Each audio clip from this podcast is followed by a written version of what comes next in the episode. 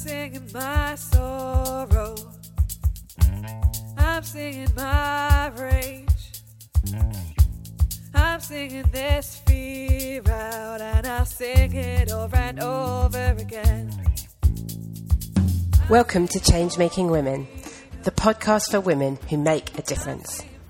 With Ziada Abeid in Dar es Salaam, Tanzania, and Mary Ann Clements in London, in the UK. So, hi everyone. Today we have Pamela Brannon with uh, us, and she's the executive director of Children of Uganda. And actually, it's just me on the show this evening because Ziada was not able to be here this evening. So, um, hi Pamela. It's great to be talking to you. How are you doing? Hi, Mary Ann. I'm great. Thank you. How are you? Thanks so much for having me. I'm good, and you're so welcome. So, um, I wanted to start by asking you a bit about what first inspired you to want to make a difference through through your work, or and and in the world in general. Yeah. I really love this question and Mm. appreciate the uh, opportunity to answer it. I, many, many moons ago, was in college Mhm. and I was studying to become a screenwriter for television and film. Oh. And uh, I also had a, a, a keen fondness for radio. So I was Mhm. also um, studying radio production. And I had an internship at a radio station in Washington, D.C. Mhm. and our radio station did the country's in the country being the us did the country's first ever aids radiothon Oh, and i didn't know much about it um, it being aids hiv aids mhm. and so uh, i got the assignment as an intern uh, the graveyard shift because it was a 20 i believe it was a 28 hour radiothon so Oh I came in with uh, my college roommates, and we Mhm. were there from four o'clock in the morning until I think the end. It ended at 10 a.m. Okay. And uh, it changed the course of my entire life, not Oh, just my professional life, but my life, because people who were my age were being wheeled in uh, in wheelchairs, Yeah. and they were sharing their stories, and I was stunned that I Mhm. didn't know more about it. I was in Washington D.C Mhm. and you know the world's most powerful city so called and i didn't know anything about it Mhm. and so i was left just speechless heartbroken i felt very Mhm. powerless Mhm. and uh, we the radio station had partnered with a local organization called the whitman walker clinic and i started volunteering with them and became what is known as a buddy and you're Mhm. assigned to someone who um, has been all but abandoned by their friends and family. Mhm. And to this day, I remember my first buddy. His name was Charles, Mhm. and he lived in the in the uh, quote bad part of town. Mhm. And uh, we became fast friends. We had absolutely nothing in common except for our common humanity. Mhm. And when I relocated to Los Angeles, they referred me to um, a sister organization Mhm. AIDS Project LA, and I started volunteering, and then ultimately took a job there. Okay. And I am seated in the in the position that I am today as a result of that internship all those years ago. Wow. So when when was that? Like how how how long ago was that? Oh, this was a long time ago. It was probably 1988. Yeah. So thirty years ago or something. Mhm. hmm hmm So so I'm interested. So okay. So you so you took the internship and that that kind of well, what happened after that? How long was that for? And The internship, I believe, was a semester. Um, it Mhm. was near the end of my education, Mhm. and I was so profoundly moved that I wanted to continue that experience. I, you know, I graduated with a degree in radio, television, and film, and I do believe that many aspects of my study I, I utilize, uh, primarily, you know, speaking and writing and um, you know being an ambassador for this organization. And it started you know very small. I started as a volunteer in a rather large organization. Mhm, mhm. and there were many opportunities. And my heart was so deeply touched and, and frankly troubled that people my age were not talking about it. They weren't at least in my community. And so i wanted to make a difference. And i didn't realize the difference that was about to be made in my life. Mhm. And so I just, you know, I followed my heart. And when I was relocating from Washington to Los Angeles, I knew I didn't know hardly anything. I didn't have anybody out there. It was on a wing and a prayer. What I knew profoundly in my soul is that I wanted to continue volunteering within the AIDS community. okay. And that was one thing I knew for sure. Mhm. And that voice or that leading, whatever you want to call it, never steered me wrong. Mm, interesting. Mhm. And so now you're the executive director of Children of Uganda. Mhm. Tell us a bit about what Children of Uganda is and does, and just just give us a bit of a Sure. sketch of that. Yeah. Well, the organization itself was founded in 1995. Mhm. Uh, a group of volunteers um, from the UK and the US were um, together in Mhm. Uganda, and they met a woman by the name of Sister Rose, Mhm. and she was fondly known as Uganda's Mother Teresa. Mhm. She, uh, during the uh, regime of Idi Amin, began Mhm. taking in homeless boys and homeless girls. Okay. And I think not only was she known as Uganda's Mother Teresa, I think she was Uganda's first entrepreneur Mm. because she never could turn a, a, a vulnerable child away, uh, sometimes to her own detriment. And when they would run out of food, she would literally pack all the kids up in a lorry and take them to a, a gathering place where there would be a lot of foot traffic, and the children would sing and dance, and they Mhm. would get some few shillings. yeah. And so she started thinking bigger Mhm. and thought, what if I could get these kids to another country where there was, you know, more resources? Mhm. So these volunteers happened to meet her and they started brainstorming. One thing led to another, and the very first tour to the US was in 1996, I believe. Um, And then uh, the organization itself was formally founded and incorporated and continued to grow. And our primary fundraiser and awareness raiser is the tour. It's known as the Tour of Light. Mhm. And we support and empower hundreds of vulnerable children who have lost one or both parents Okay. and would otherwise not go to school. Okay. So they they come to the US um, for a period of time to do concerts. Yeah, every couple of years we Okay. produce a, a national tour Mhm. and we start uh, on the east coast and travel across the country uh, Mhm. till we get to california Mhm. and we perform traditional east african music drum and dance okay. and uh, the youngest on our last tour was six and the oldest was 20 so we have every age between at least on the last tour between 6 and 20 Okay. And the children that come are the children who you're supporting or the yeah, okay. Okay. Mhm. And the support that you give them um is with school and living or Mhm. yeah. we we provide their necessities of life Mhm. which includes um, i was surprised when i first found out about it i've been involved with the with the organization since 2000 and i was really stunned when i found out that education is not free for the most part in uganda Mhm. it was not free at all when i first became connected and the country has um, started rolling out over the last few years universal primary education Yeah. and universal secondary education. And I say this as a, a matter of fact, not as a matter of judgment or criticism.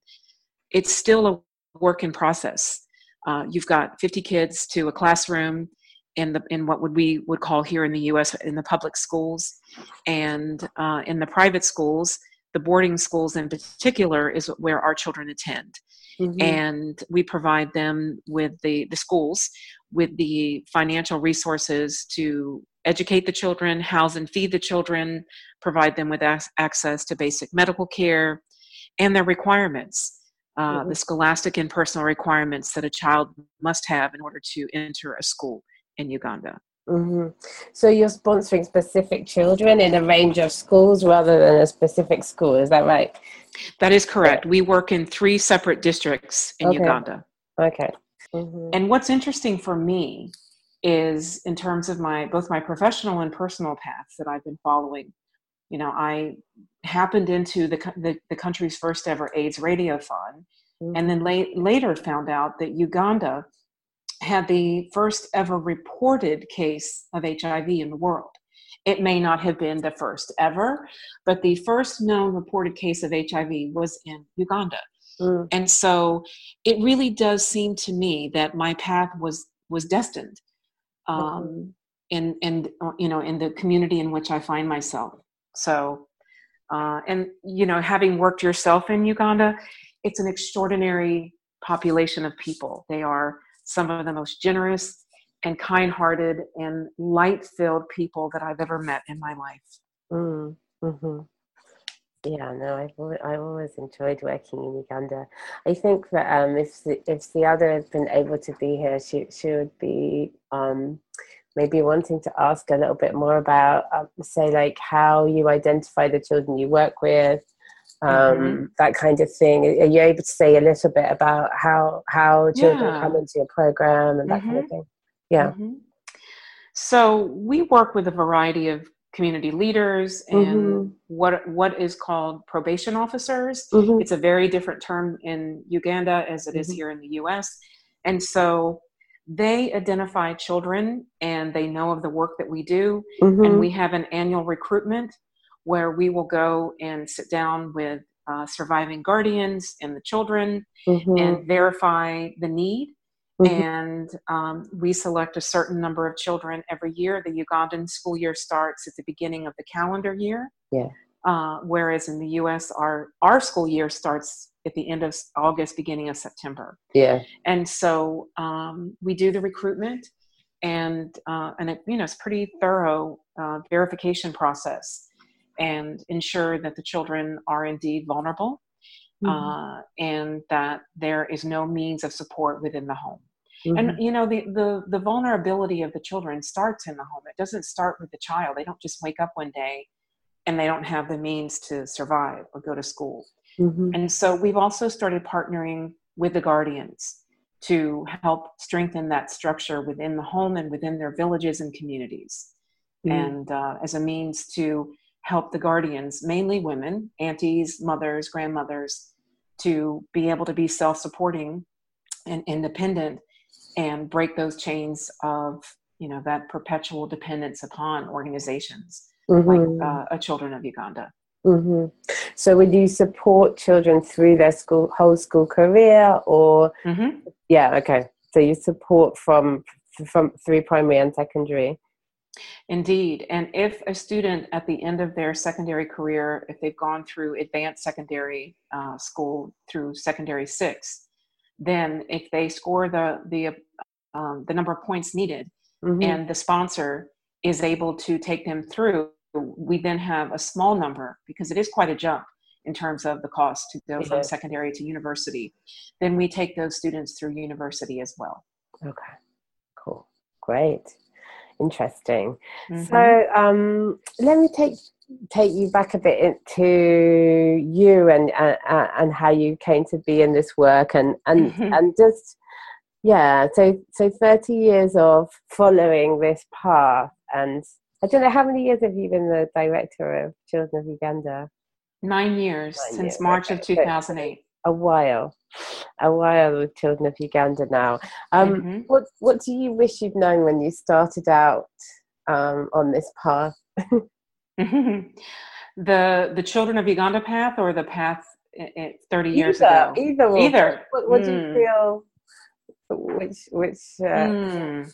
most interesting? That's a. I love this question. this is a this is a great question. I think this is a question that especially for women, because what I have learned is that women um, they really overserve. I've I've I thought it was just me, and what I wish I had learned um, or had known when I was first starting out, even as executive director, is mm-hmm. I needed a community, particularly a community of women, and not necessarily a community of women that were in a nonprofit field, but a community of women who were in a, in leadership roles. Yeah. Because you know, I had a boss tell me one time, heavy is the head that wears the crown. And I always thought that was the funniest thing until I became the boss, if you will. Mm-hmm. Yeah, yeah. And he could not have spoken more prophetic words. Yeah. I wish I had known that a community of women could support me and provide me with resources that I desperately needed, I had the mistaken belief that I had to do it all mm-hmm. myself. Mm-hmm. And uh, I know now today that, that that is just not the case. Yeah. No matter no matter what you know, those above me um, throughout my career may have required of me. I no one should be given. Not one single person should be given the keys to the kingdom. Mm-hmm. Those those keys should be shared amongst uh, a team of people. Yeah. And as leaders of particularly uh, nonprofits, NGOs, I believe that putting our care first is tantamount because you know if you're on a plane and it's going down, what do they tell you that the flight attendants say? Put on your mask 1st mm-hmm. and don't try to help other people before you do that. And I believed working in an environment that was to support and empower and frankly save children from you know there's no safety net in in, in a country like uganda like in the us there are resources mm. and so i forgot to put my mask on first mistakenly thinking that if i got everybody else's on surely i would have the ability to put mine on and mm-hmm. uh, if i had known that many many years ago I think I would have avoided a lot of bumps in the road and a lot mm-hmm. of pitfalls in my own well being. Yeah. I I totally resonate with that, I think. Um mm-hmm. yeah. Yeah. What what what um what helped you come to that realization? Just for anybody mm-hmm. listening who's mm-hmm. um feeling you know interested by that and uh, and want, wanting to kind of explore it more like what what made what what helped you to shed light on that for yourself it was again you know i will i will say this and this may sound woo woo okay mm-hmm. i'm i'm gonna i'm gonna qualify with that and i'm also gonna own it because i truly believe and i, I believe this for everyone if, if we're paying attention and there have been times in my life personally and professionally when i've been keenly in the present and paying attention and other times not yeah. And I was not paying attention. Mm-hmm. And I went through a very long season where I felt very drained and very depleted. Yeah. And then one day I listened yeah. and I was led to a mentor. Mm-hmm. And that mentor invited me into a group of women that she coaches and facilitates. Mm-hmm. And it was within that group of women who intimidated the heck out of me at 1st mm-hmm. And I wanted to run for the hills. Mm-hmm. And I said to myself, if I can sit in this discomfort, then I know for a fact that my life is about to change in ways I can't even imagine. And, you know, it's so interesting today. I read something on someone's Facebook page that said, discomfort trumps regret. And I was instantly taken back to a year ago, January 2016, when I said yes to joining this group of women, entrepreneurs, business owners, leaders in their industry. And I sat through a lot of discomfort, the compare and despair. Mm-hmm, These women mm-hmm. are so mm-hmm. much smarter than I am. They're so much more savvy than I am. They're so much more together than I am. And I later found out that was just pure BS. They mm-hmm. all had the same challenges and fears and doubts and hopes that I had. And I started taking care of myself in a really radical way, in ways that I hadn't in years. Mm-hmm. I put my mask on first. Uh, I picked up the phone and made doctor's appointments that mm-hmm. I kept deferring to another day. Mm-hmm. Uh, I had a long overdue surgery at the mm-hmm. beginning of January of this year.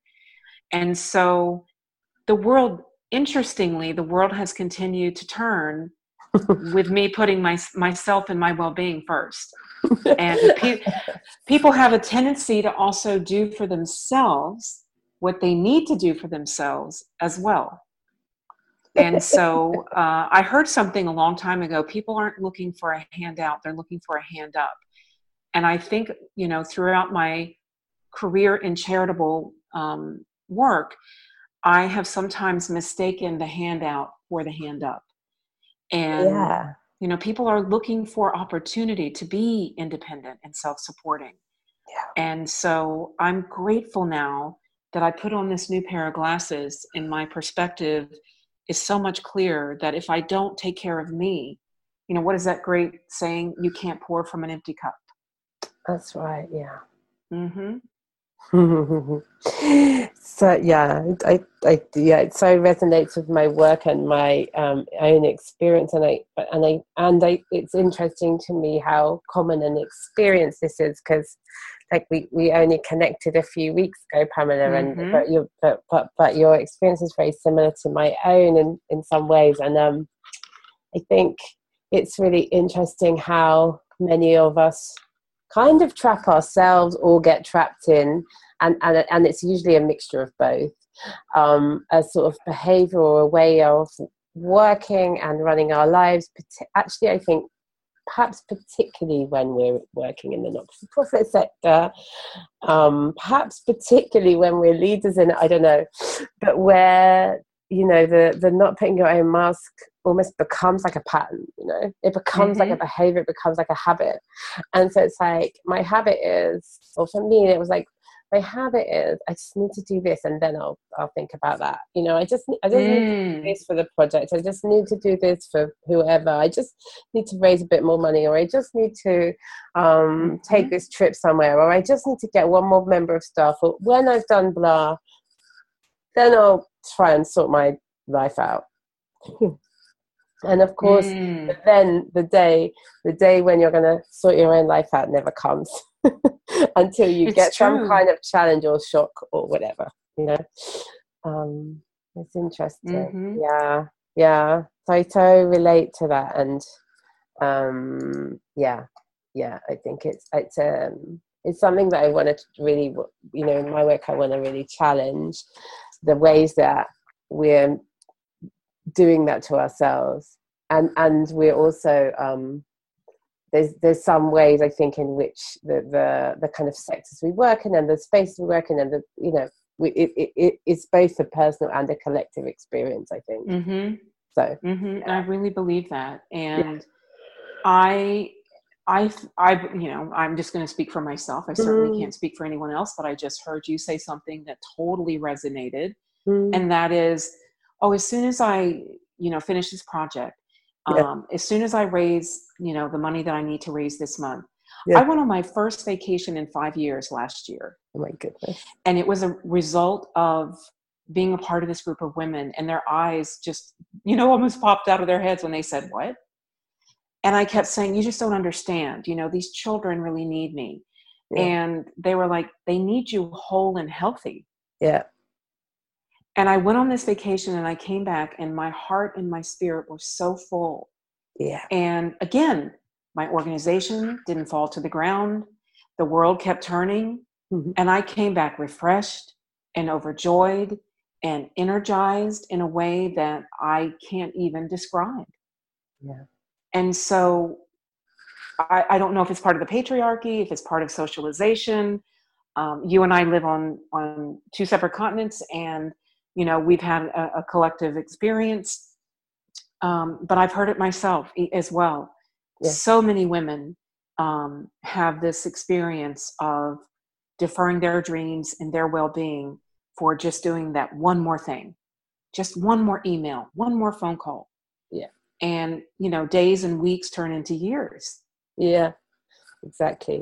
And there's a strange combination of like self-sacrifice and and almost, do I dare to say, arrogance to it? Mhm. Like it must You be me that writes this email. Mhm. it must be me that that does this. I am so needed that I yeah can't put up for myself. It's a really miswired circuitry. I'm so Mhm. needed by whoever, whatever it could be. Like for me, it was kind of like the organization, and then of course the work the organization does, blah blah blah blah blah blah. You know, the people that work for it and all these things. But you know, I am so needed here that you know I can't be there for myself. Essentially, that's the circuitry, and like Mhm. that's messed up. it's true it's almost like the bondage of self and i'm so glad you said it i mean you you you you you, you put a great um you know a great magnifying glass on that i mean i'll again i'll own something else I know that, and I, I didn't have the awareness, you know, Mm. and now I do. And it's almost like if you if you look at a picture and there's a picture within a picture and you can't see it, and then you see it, you can't unsee it. It's there every time you look at it. It's there. And Mm. when that realization came to me, when I came back from my vacation, and they did okay without me, they did more than okay without me. I could walk away today, and I wouldn't do it. Um, but if I hit the lottery and decided, okay, I'm going to leave in a couple of weeks, they're going to be just fine. yeah. So there's this always like, weird. if I live, could win the lottery, I could give them money and then they'll There you go. There you go. Wouldn't that be fabulous? We'd all live happily ever after. But then also, if I'm winning the lottery, then I'm going to give it so that they'll be all right without me. It's still about me. Mhm. So funny. So funny. And, and But we're laughing about it. And there have been times when I've been so, so serious and so, so, like deadly serious. And, you know, I.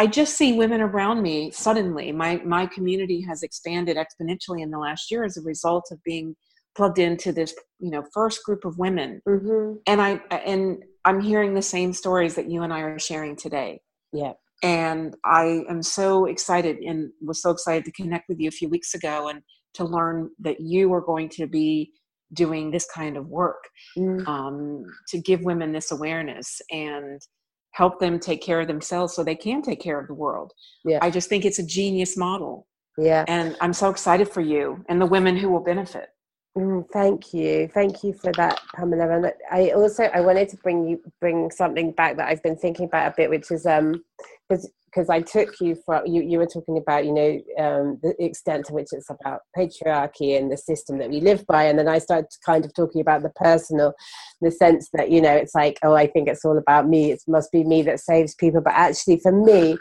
that and this is where it gets really serious.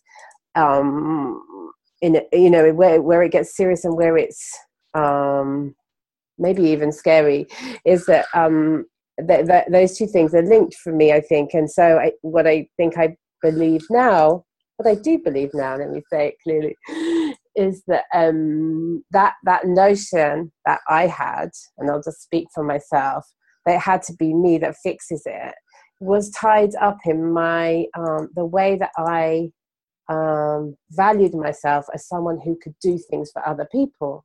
Mm. But I wasn't able to value myself for myself in a clear and clean and healthy way. I was only able to really value myself as someone who could, you know, f- help and, yeah, I'll say it, I'll name it fix in my mind, Mm. fix other people. And so, um, yeah, and so and for me that is deeply kind of bound up in patriarchy and systems of you know value the way that we Mhm. value or rather don't value women for themselves for what they Mm. bring and the way that we teach you know um, girls about their value then becomes you know a crucial a crucial thing in this whole in this whole mess to you know to in, to first of all enable individual women not to have this experience that we've both had.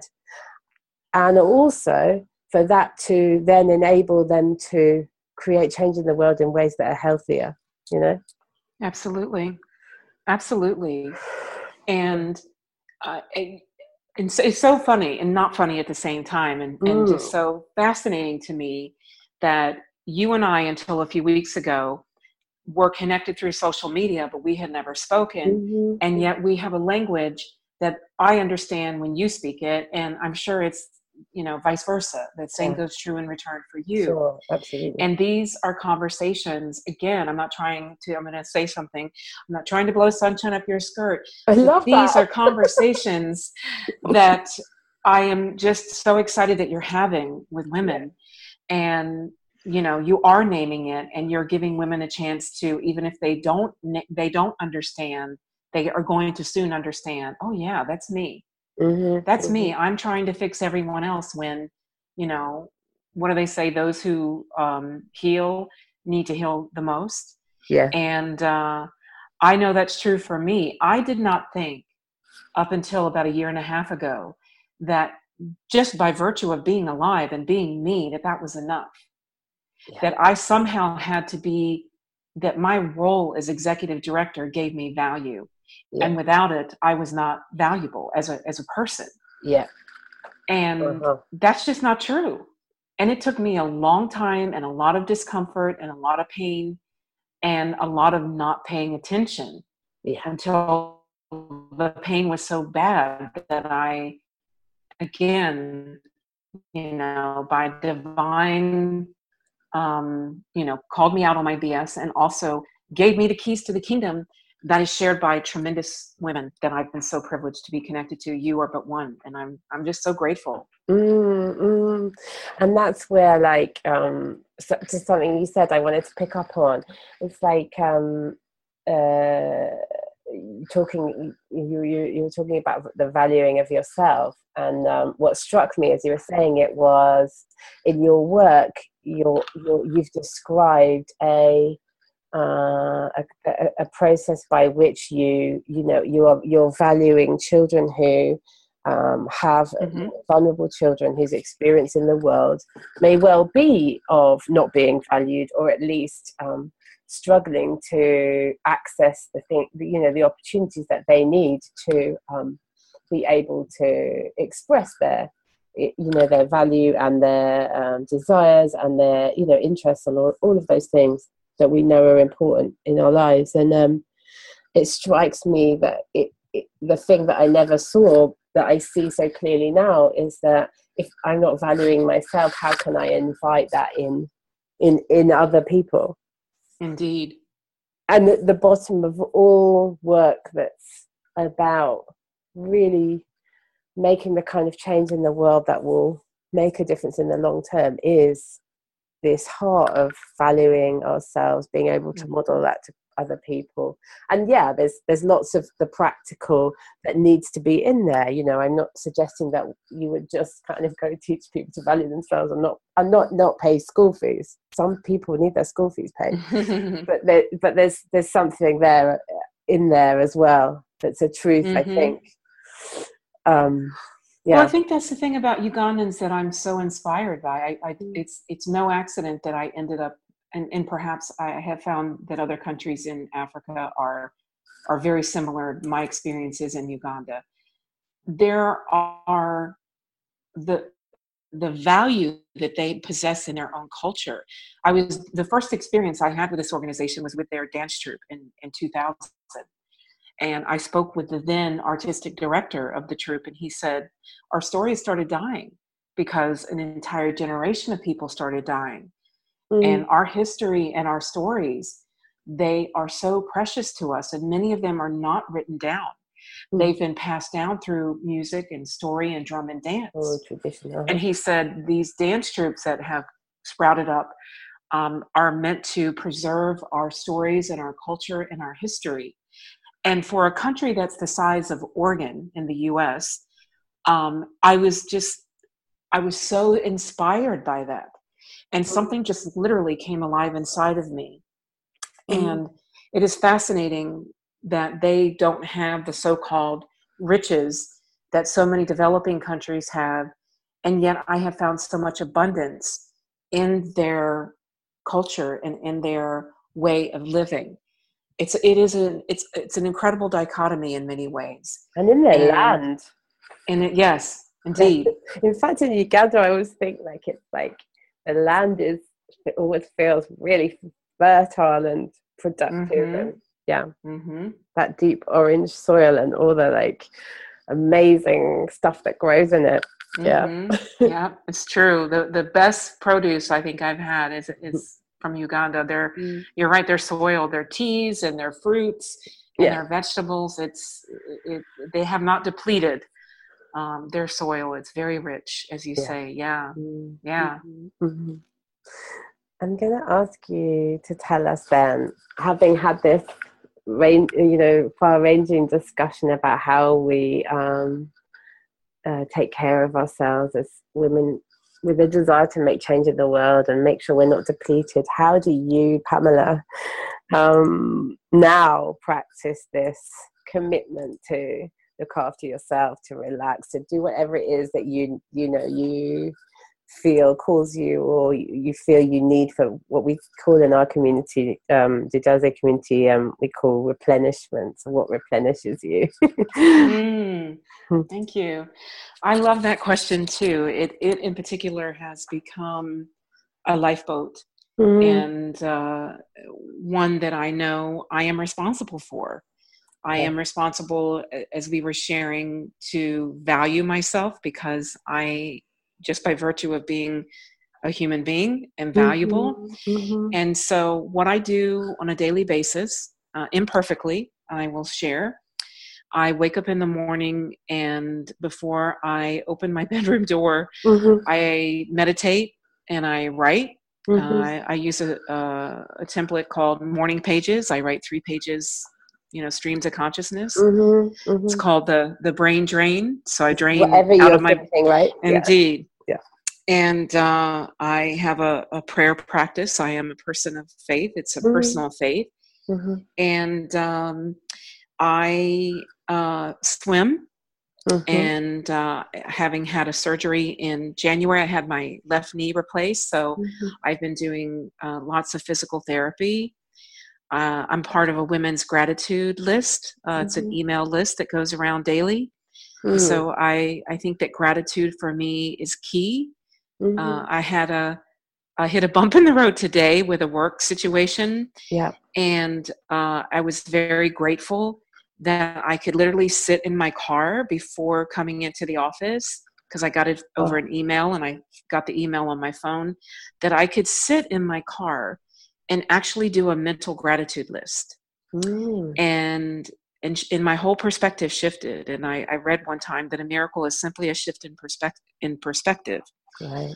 And so those um, I call it filling up my cup physically, emotionally, and spiritually.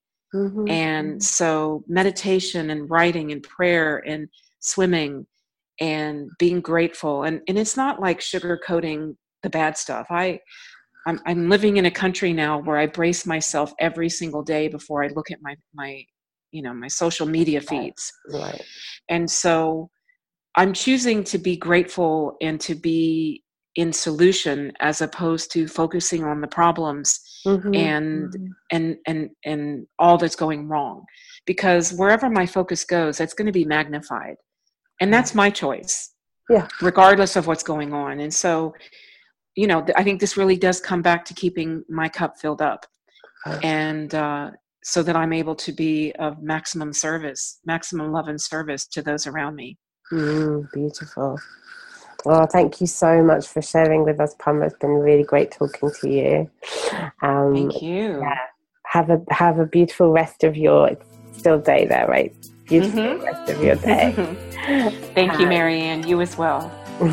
thank you so much for coming on the show.